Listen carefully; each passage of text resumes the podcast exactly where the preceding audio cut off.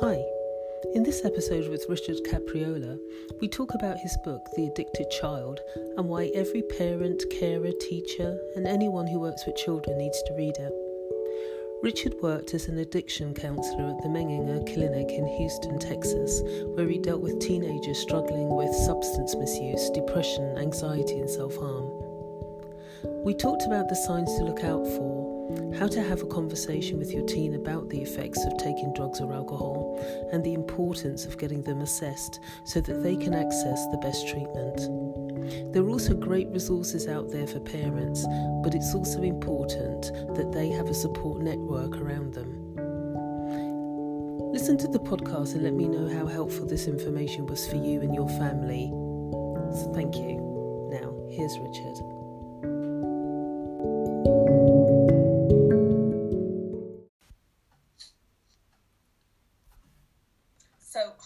Richard. Welcome to my podcast, Let's Talk About Self Harm, where we discuss parenting, teenagers, and mental health. So, as, a, as an introduction, then um, tell me about yourself and, you know, what's your background and what compelled you to write a book about children and addictions? Thank you. It's a pleasure to be with you today and uh, talk about this issue that affects so many children and so many parents. Uh, uh, I began in this field, in the field of education, where I worked as a uh, school administrator at a state uh, level uh, for, for many years. Actually, it was over 30 years. And as I transitioned away from that career, I began to work in the area of mental health, starting out as a mental health uh, uh, counselor at a regional crisis center. Mm-hmm. And I noticed that many of the people who were coming to the crisis center from the hospital also had a uh, substance abuse issue as well as a mental health issue. So I went back to um, the University of Illinois and obtained uh, a degree in training in substance abuse counseling. Mm-hmm. I then uh, accepted a position at Menninger Clinic in Houston, Texas. Menninger Clinic is a large psychiatric hospital that serves adolescents and adults from around the world. And uh, for over a decade, I worked as an addictions counselor there, treating adolescents and adults. And so many times I would sit across from a family and I would go through their child's history of using a substance. And when I finished, uh, they would look across at me and they would say, I had no idea this was going on. Or if they did suspect their child was using a substance, they would say, I sort of knew something was going on, but I didn't know it was this bad. Yeah. So after I left Menninger, um, I, uh, I, I decided to write this book the Addicted Child, A Parent's Guide to Adolescent Substance Abuse. I kept it to around 100 pages because I know parents are busy. They don't have time to read volumes of information on this. Mm-hmm. So I kept it to about 100 pages, but I packed a lot of information into the book, including warning signs that I think parents should need to know about what drugs are out there. They know about alcohol and marijuana, but they may not mm-hmm. know about some of these other drugs that kids have access to. Mm-hmm. Uh, what are the warning signs they should look for? What are the assessments they should be, they should get done? What treatment options are available, and what resources might be helpful for them? Fascinating and a very much needed topic. So thank you for coming on the podcast and talking about this because obviously this is something that will concern every single parent that you know yeah. anyone who deals with with teenagers and young people you're not going to be immune and nor are the teenagers going to be immune from some kind of contact with with drugs and alcohol. So um, it's it's it's wonderful that we're here to talk about that. So um, drugs and teenagers and addictions has been a concern for a number of years. And when when one looks at sort of like you know the media and and also films, um, I wonder if it's also because there is a part of it that is quite glamorized as well. So so, what do you think about the fact that that might make um, drugs more sort of like like like, like a like a soft thing to do for teenagers rather than actually being very aware of the harmful side effects, even of things like you know cannabis, which is quite on trend, isn't it? Yeah, I I think the, the media does play a role in influencing kids about uh, substance abuse and, and, and, and not showing the, the, the harm associated with substance abuse. Sometimes they almost glamorize it. Mm-hmm. But kids get involved with substances for, for different reasons. Some of it because they're curious, they just want to know what this is like, they've mm-hmm. heard about it. Uh, others because of peer pressure. Uh, the, the, the, friends that they're hanging around with sort of entice and encourage them to use a substance or put pressure on them to use a substance. Uh, and, and then for some kids, uh, not all kids, but for some kids, there is an underlying psychological reason that they're using a substance. It might be anxiety, it might be depression, um, it, it might be some type of trauma uh, that they've experienced. So, for those children, those teenagers, there's an underlying psychological reason that they're using a substance like marijuana, for example, to medicate an underlying issue. Mm-hmm. Many of the teenagers that I worked with at Menninger Clinic, when I asked them to help me understand why they were smoking so much marijuana, the number one answer they came back was it helps me with my anxiety. So for some kids, they're using it to medicate an underlying issue. There's also the issue of of self injury and eating disorders, mm-hmm. which also accompany sometimes a child using a substance. I've worked with uh, teenage girls in the past who were smoking a lot of marijuana, but they were also self harming themselves by cutting or burning or some mm-hmm. other form. So sometimes uh, we have to look beyond just the substance abuse. Yeah. We have to look underneath the surface to see if a teenage girl or a teenage boy has these underlying issues. Because if they do, it's just as important that those issues be treated as well as treating the substance abuse. Yeah, no, I, I agree. And I think it's also very important to note the correlation between it's not just someone doing drugs, it's why are they doing yeah. drugs? What's what's going on in their own environment, whether that's within the family structure or at school or in their friendship groups. Yes, that's so important to look beyond just the drugs, and and many times parents are um, so involved in trying to work on the substance use uh, because that's very alarming, that's very mm-hmm. scary. That they often miss the fact that there might be another underlying issue.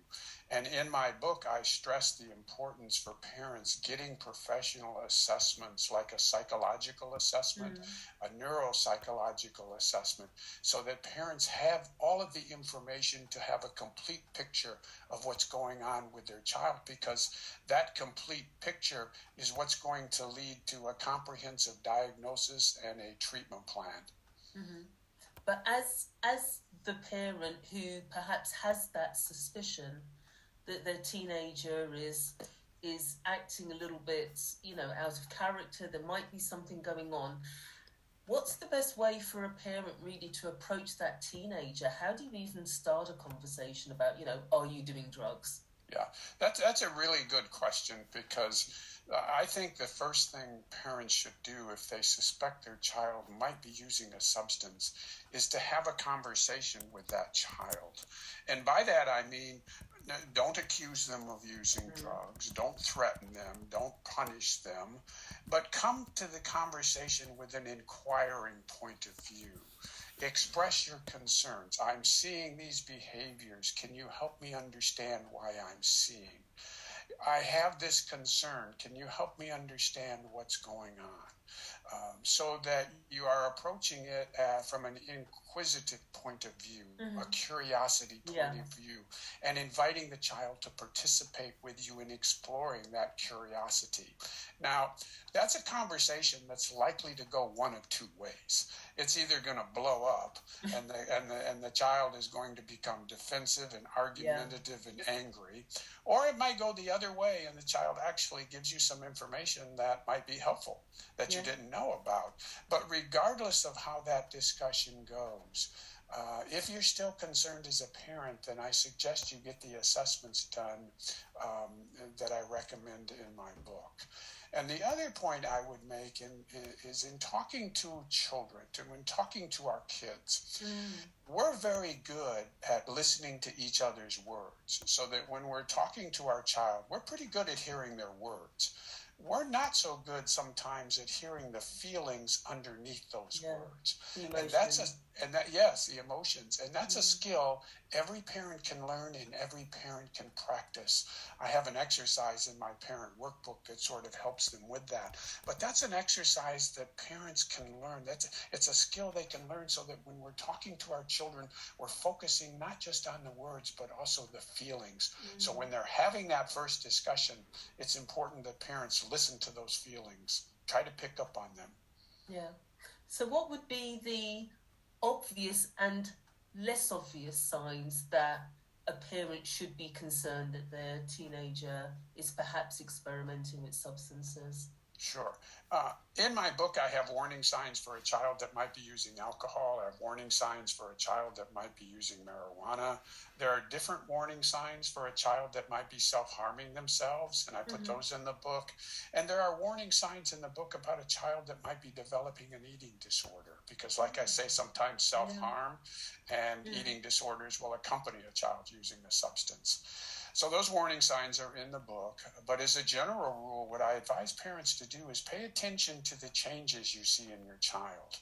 You know your child better than anyone.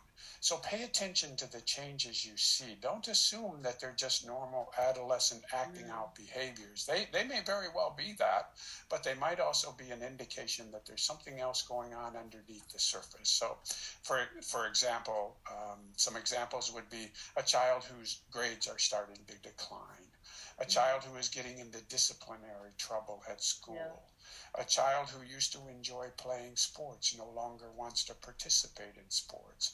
A child who used to f- uh, very freely uh, tell you who their friends were and introduce you to their friends. You might have even known who their family members were in some cases.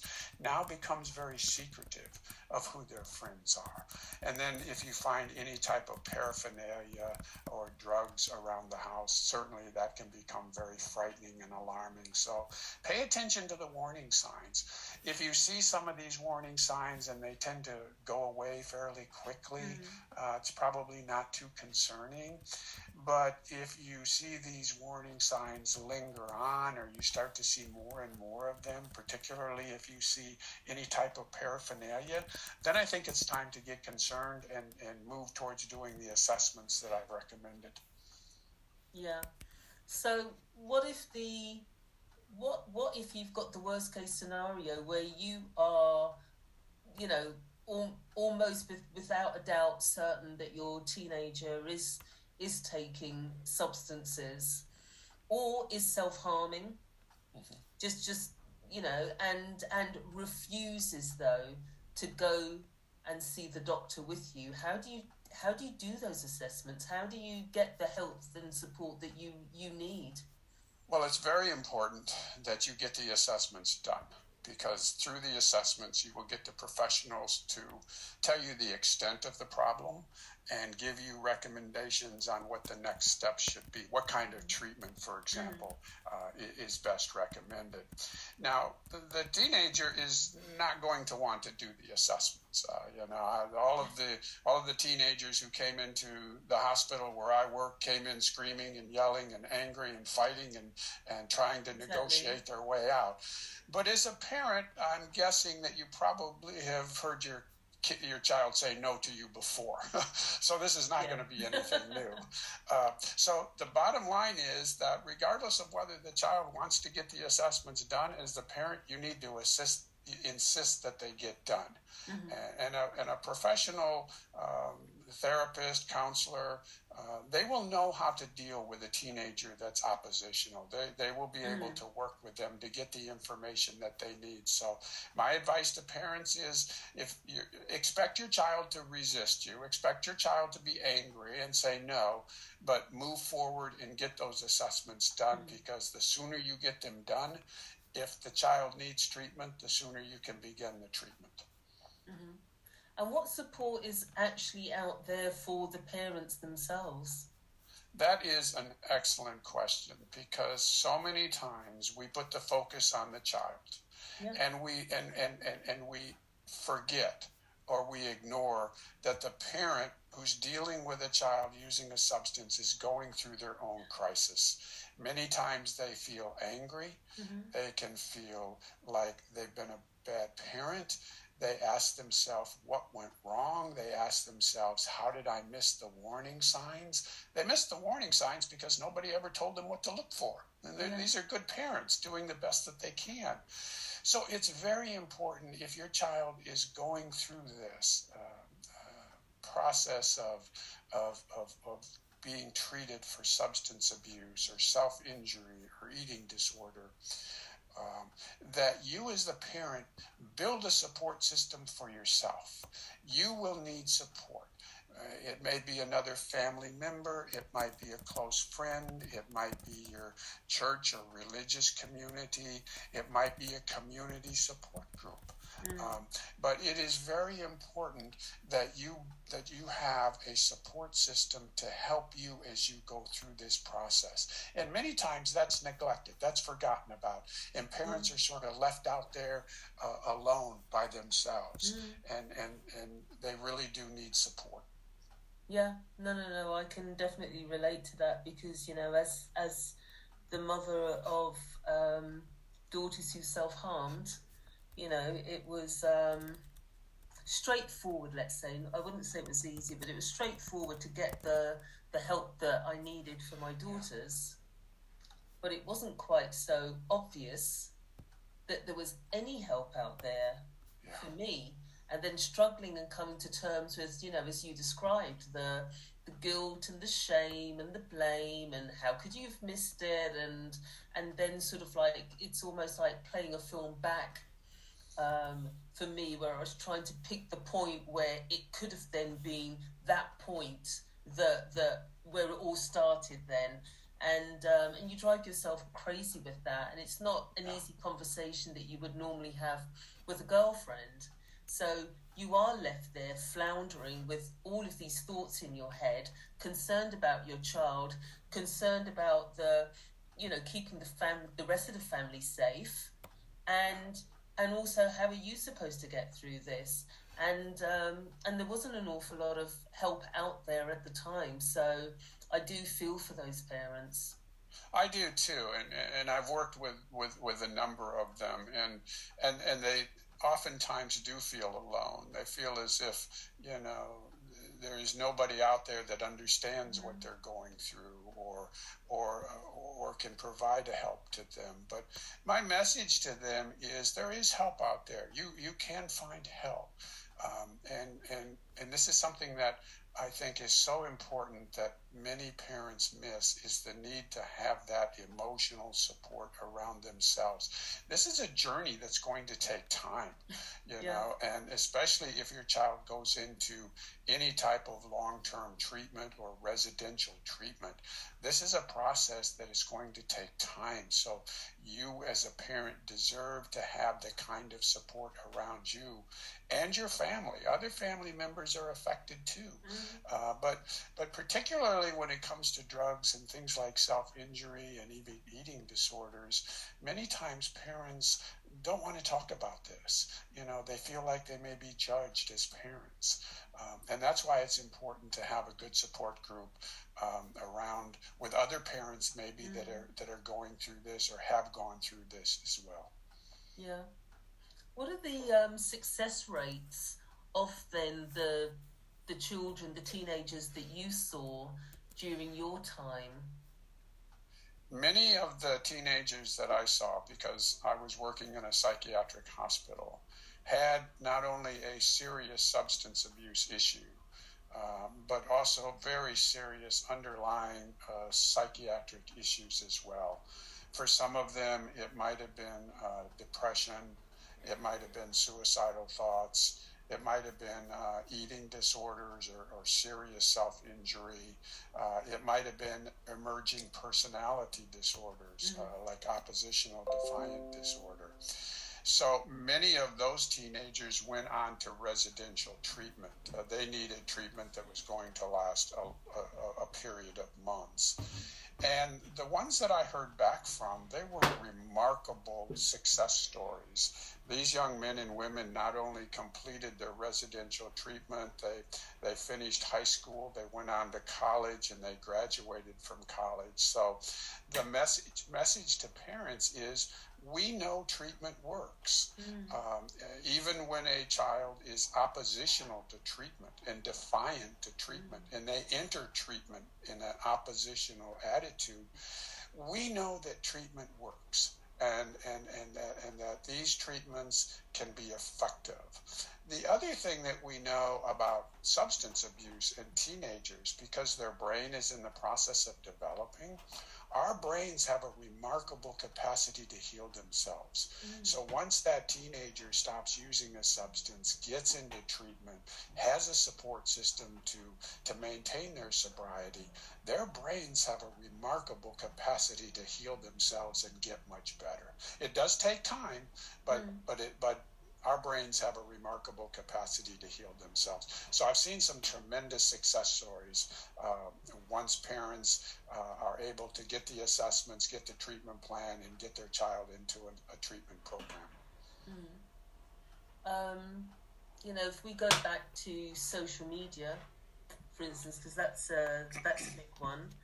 Um, you know, I I had read, I was doing some research because I actually did a talk on social media and its effect on teenagers and their mental health. And um, and it said that um, it was more addictive than cigarettes and alcohol, social media, and that 5% of uh, teenagers are actually addicted to social media and spend on average um, nine hours a day on social media and you know with, with the phones also permanently either in their hands or when they're sleeping by their beds yeah. and that they they struggle to differentiate between that virtual world and the real world it's it's kind of like blurred so it's not disassociation it's just that they live so much of their lives on social media yeah. um, interacting in different ways that for them that is the real world as much as this world that we would then say is the real world. So that's quite alarming, obviously. And I'm just wondering did you see, have you witnessed a rise in um, mental health illnesses due to the overuse of or exposure to social media? Well, that is such an important issue that I have a chapter in my book which is uh, dealing with what we call process disorders. Mm-hmm. We have mm-hmm. chemical disorders, which are the alcohol and drugs, and we have the process disorders, which are behavioral. Mm-hmm. And and some of those are some examples are self injury, eating disorders, cell phone use, excessive cell phone use, and and these behaviors can become addictive, like alcohol and drugs, and they affect the brain in the same way. When a teenager is on the cell phone or in social media, media, they actually get a rise of of dopamine dopamine in their brain, which is a pleasure chemical, so they feel intense pleasure about that.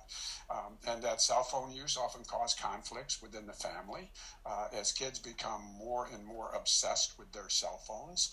Um, and there are some alarming statistics that have just come out recently about teenagers, particularly teenage girls and social media, things like TikTok and Facebook. Mm and how that social media is giving such negative impressions to young teenage girls. They are forming their, their impression of themselves from these false images. And, and this is becoming more and more of a major issue among yeah. teenagers.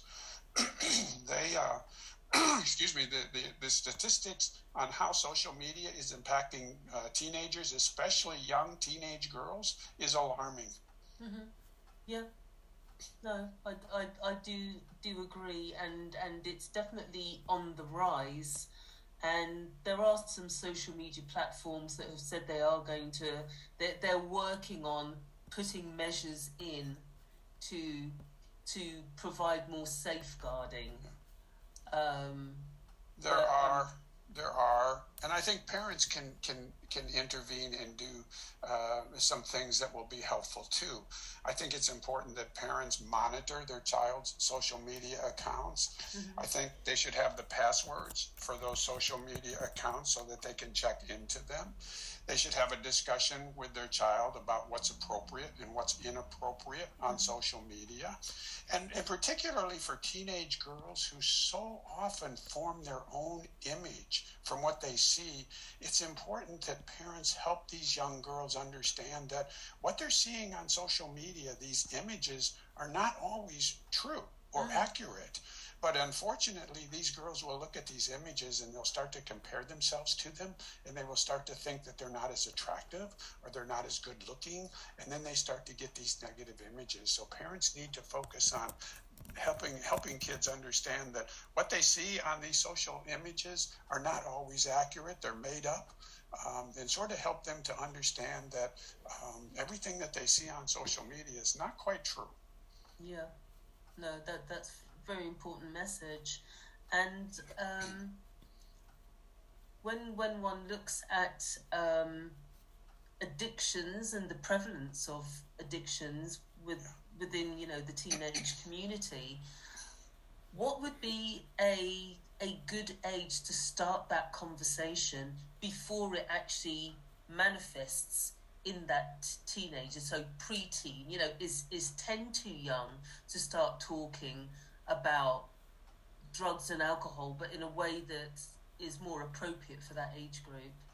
I think it does need to be age appropriate, and I would say for the pre-teenage years, the um, the eight, the nine, the ten, the 11, 12 year olds, what what I would focus on is uh, the neuroscience. I would focus on helping these children learn about the brain, mm-hmm. learn what the brain does, understand that the brain controls all of these different functions so that they begin to understand that there's a part of the brain that helps them speak. There's a part of the brain that helps them see.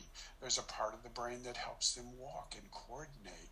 There's a part of the brain that helps them think. Mm-hmm. um, and, and, and that the brain is in the process of maturing and developing and doesn't really become mature until around age 24 or 25 so for preteens I would recommend parents educate their child on the neuroscience and the brain. It doesn't have to be scientific and, and, no. and, and, complicated. It can be really very simple. So that by the time the child reaches the teen years, they already have a basic understanding of what their brain's all about, and what it does, and how important it is.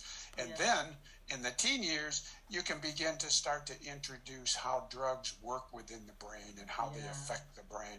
So start with an understanding of the brain, and as the child gets older, start to introduce topics like how does marijuana affect the brain? Mm. How does how do these other drugs affect the brain? So that the child begins to see that these drugs really can change the brain.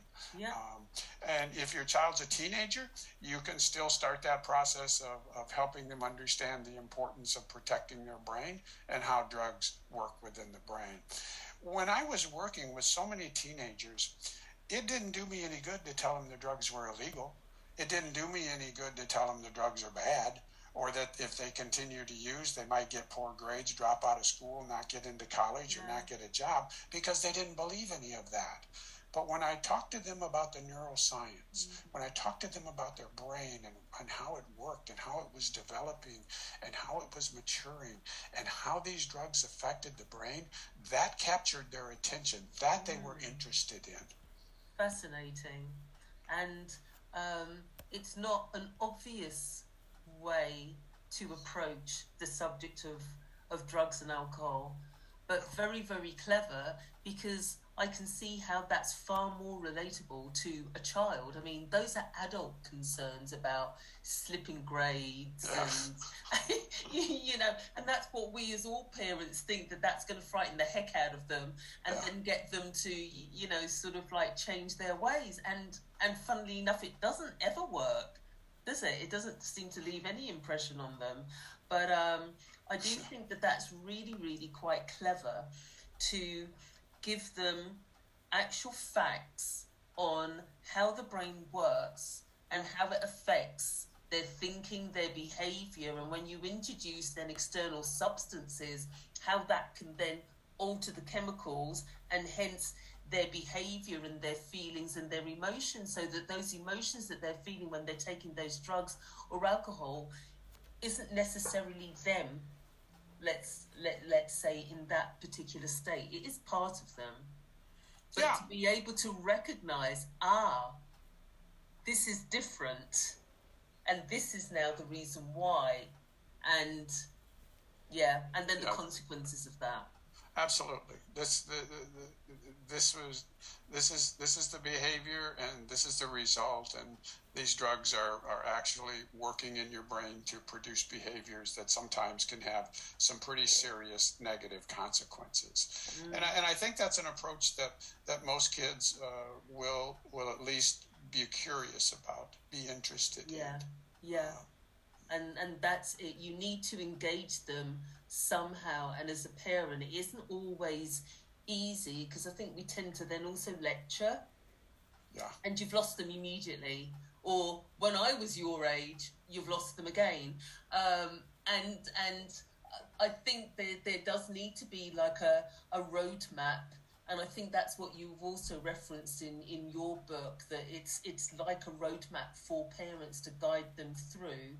It and um, and that's always really been being missing because it just seems to be an unfortunate side effect of parenting a teenager when when they get into drugs and alcohol.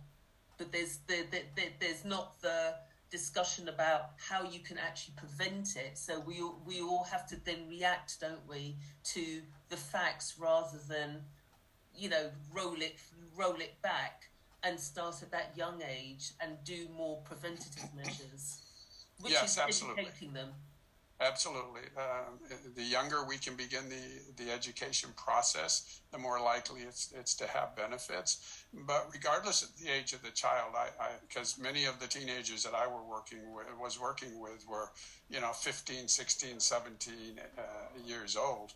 Um, what did capture their attention was the neuroscience. So, regardless of the age of the child, it seems that educating them on their brain as, as, as a way to introduce how drugs work in the brain is something that uh, that truly captures their attention and, and is more likely to uh, to result in them paying attention.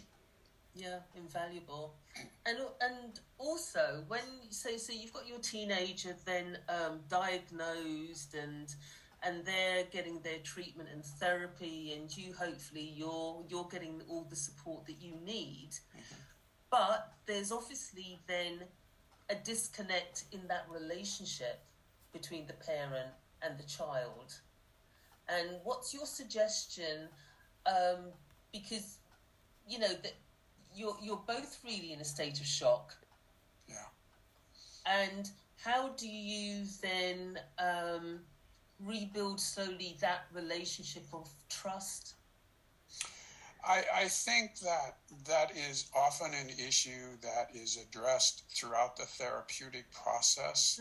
Um, if your child is in treatment, uh, usually if they're in a, in a residential type of setting, uh, that program will have uh, a, a social worker or a psychologist that will be working uh, with the family itself.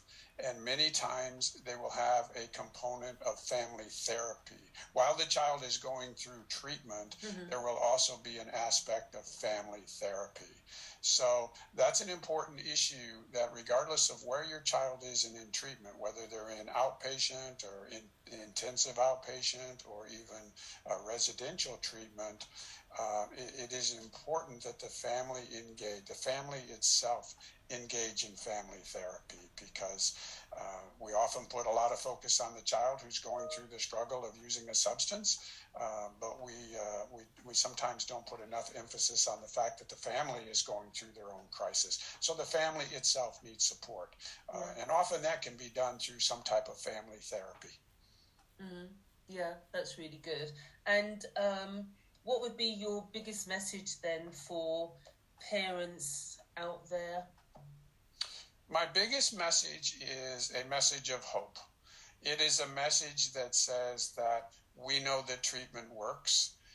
If, if the assessments are done, the sooner the assessments are done and the sooner your child gets into appropriate treatment, uh, the more likely you are to, to begin to see progress being made. Uh, but overall, I would say that my message is uh, a message of hope that you and your family can get through this with support and with help, and that you can come out uh, uh of the entire process uh, with tremendous success. So I would say for parents, um, don't let this topic of substance abuse scare you don't become paranoid about it. Mm-hmm. Um, read my book, for example, learn what you can. Hopefully, if you read my book, you will walk away with the idea that, okay, I've got this. I feel more confident about it. I hope I don't have to deal with it, but if I do, I feel better prepared and more confident. And uh, I don't want parents to be paranoid about this topic. I want them to be educated and feel more confident that they can handle it if they have to. Yeah, that's very important, isn't it? It's not about scaremongering. It's no. about um, being well equipped yes. and and more aware of of the perils then out there, so that you can address them should you need to. Yes, know the warning signs. So many parents feel terrible about the fact that they miss the warning signs. Uh, and when it comes to self injury, as you as you are well aware, I'm sure, kids are very clever at how they can hide the, the, the warning oh signs. Uh, and, and, and that's true for substance use too. They're very clever at flying under their parents' radar. Mm. So learn the warning signs, and I think uh, you, you'll be more likely to catch it early on if you know what to look for. Yeah, and I think as as as a parent as well who went through you know their own um, journey there, it's also not being scared of having that conversation. Yeah. Because I, I, I think that, that there are times when you look at something, you think, oh, but you think, oh, no, it's nothing really. I'm just over, I'm, I'm just worrying about nothing. Yeah. And oh, I'll leave it and and that kind of thing. And it's actually having the, would you call it courage? Um, just, just I suppose with, with more awareness of the dangers out there, it, it just gives you then um, you just have to have that conversation basically then. You just yeah, know. I think so yeah, I think so. And if we're afraid of something, we have a natural tendency to run away from it, to, to not want to deal with it. Um, but I think uh, I think parents can get through this. I think they can learn the warning signs. I, I think they can feel better prepared to deal with it if they have to, and know that there are resources out there that can help them, that can help their child, and can help their family, um, and and just feel as if you are better prepared to deal with this if it comes up. Yeah, no, that's that that's wonderful. Thank you um, so much. So your book is is out. I've I've read some reviews as well. So it's been very well received, and it obviously is is much needed out there. And I don't think that there's enough discussions really about children and addictions yeah, I, I, I, would agree with you. And um, if, if, if parents and others want to know more about my book, they can mm-hmm. go to the book's website, which is helptheaddictedchild.com helptheaddictedchild.com.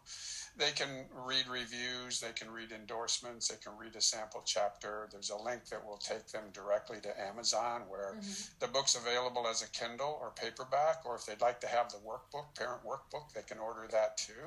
And there's a, uh, a, link that will allow them to uh, send a, a, comment or ask me a question as well. So I would recommend they go to the website, helptheaddictedchild.com, review mm-hmm. the material, and, and hopefully get the book as a resource, even if they don't feel they need it right now.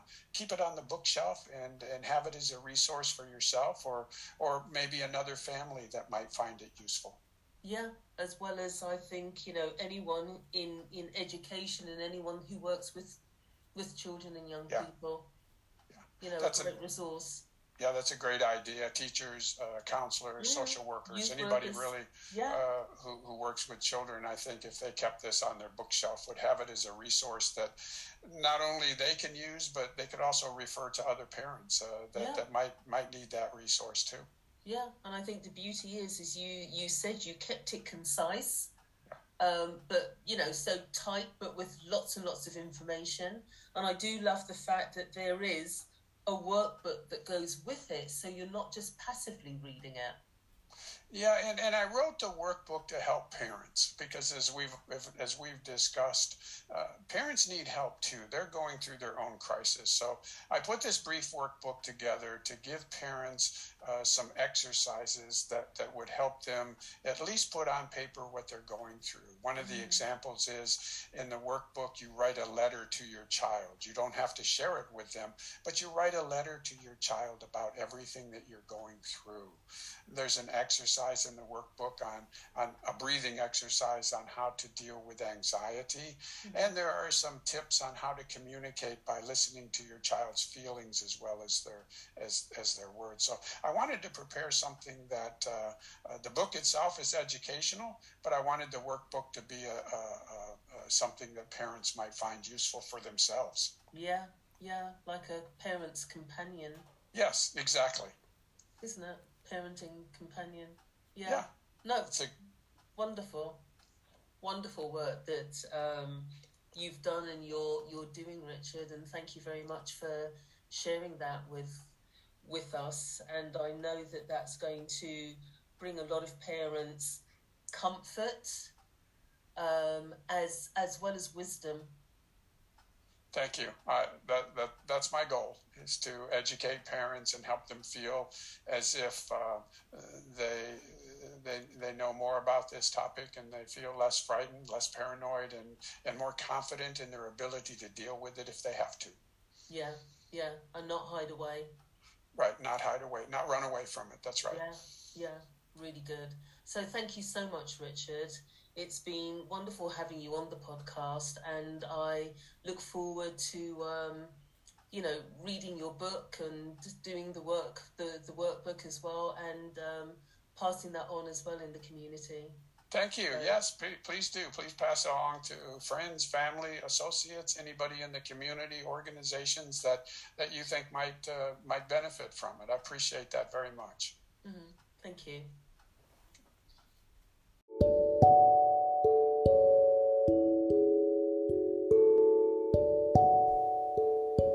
So, I hope you were able to gain some useful insights into how to navigate your way through your child possibly misusing substances or self harming. You can order Richard's book on Amazon or go to his website helptheaddictedchild.com where you can find out more about the book and his work. If this discussion resonated with you and you'd like to speak to someone about your son or daughter, or perhaps you have a story you'd like to share, then let's connect. Leave me a voicemail message or email me at shari at sharilewisandfrisch.com. Thank you. Until the next episode.